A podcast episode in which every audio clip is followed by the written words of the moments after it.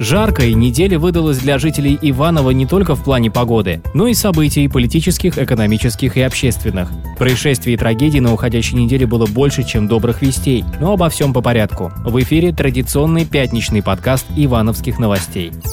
ЧП недели. Обрушение перехода между корпусами Тейковского хлопчатобумажного комбината. Один сотрудник подрядной организации, которая занималась демонтажом перехода, изувечен, другой погиб. Обрушение произошло 18 июня в четверг. Местный СУСК возбудил уголовное дело по факту нарушения правил безопасности при ведении строительных работ. Свою проверку начала и прокуратура. ЧП привлекло внимание не только надзорные ведомства, но и лично губернатора. И он распорядился создать спецкомиссию, серьезно расследовать ЧП и жестко наказать виновных. Страшные цифры по утопленникам озвучили в Ивановском ГИМС. С начала лета утонули два подростка 14 и 16 лет. Последний полез купаться пьяным. Еще четыре утопленника водолаза нашли под водой и подняли на поверхность. Причина трагедии в том числе купание в неположенном месте. Заместитель председателя Ивановской областной думы Дмитрий Шелякин уверен, что люди так и будут отдыхать на неорганизованных пляжах, потому что устали от сложившейся ситуации, не верят во власть, в структуры, которые исполняют карательные функции. Хорошая погода и желание отдохнуть для них сейчас важнее. Запретами местной власти не удалось удержать и бизнес. Бизнесу неинтересны указания, запреты и ограничения власти. Предприниматели не боятся санкций за нарушение этих запретов, поэтому вопреки указам и ограничениям работают.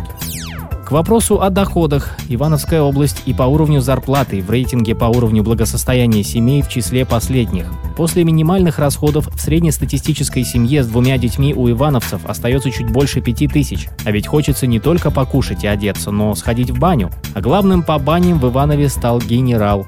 Экс-начальника Ивановского управления МВД Андрея Лузина послали в баню. Точнее, руководить муниципальным предприятием «Городской оздоровительный центр», куда входят пять бань. Должность хорошо оплачиваемая. Ранее ее занимал лидер ивановских эсеров Александр Ракушев, но со скандалом был уволен мэром за критику местной власти и требование отставки политического блока. Тема с коронавирусом продолжает оставаться одной из актуальных. Число новых инфицированных коронавирусов пациентов снижается, но тенденции сугубо негативные. Рост числа пневмонии, увеличение тяжелых больных, которым нужна кислородная поддержка и подключение к аппаратам ИВЛ, рост смертности. Почти каждый день регистрируют новые летальные случаи. Один из самых резонансных – смерть 33-летней беременной женщины. Из-за ухудшения состояния врачам пришлось экстренно вызвать роды. На короткое время женщине стало легче, но вскоре она скончалась. Ребенок в тяжелом состоянии.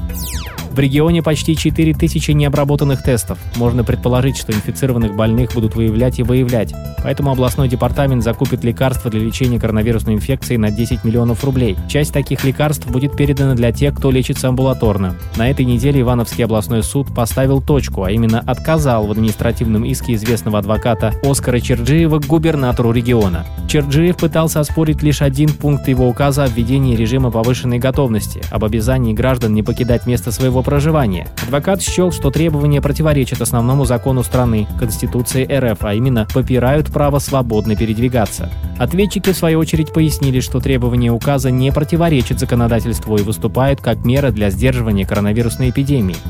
Сразу две жалобы от партии ЛДПР и «Яблоко» поступили в полицию и прокуратуру на советника ивановского губернатора Екатерину Копылову. Активистка ОНФ и будущий кандидат в депутаты городской думы во время празднования Дня России в микрорайоне Рождественский, по мнению заявителей, грубо нарушила губернаторский указ о режиме повышенной готовности. Заявления ведомства появились в соцсетях и собрали немало эмоциональных комментариев. Предполагаем, что в предвыборные месяцы в Иванове будет особенно жарко. На этом пока все. Ивановские новости – это наши, это ваши новости. Оставайтесь с нами.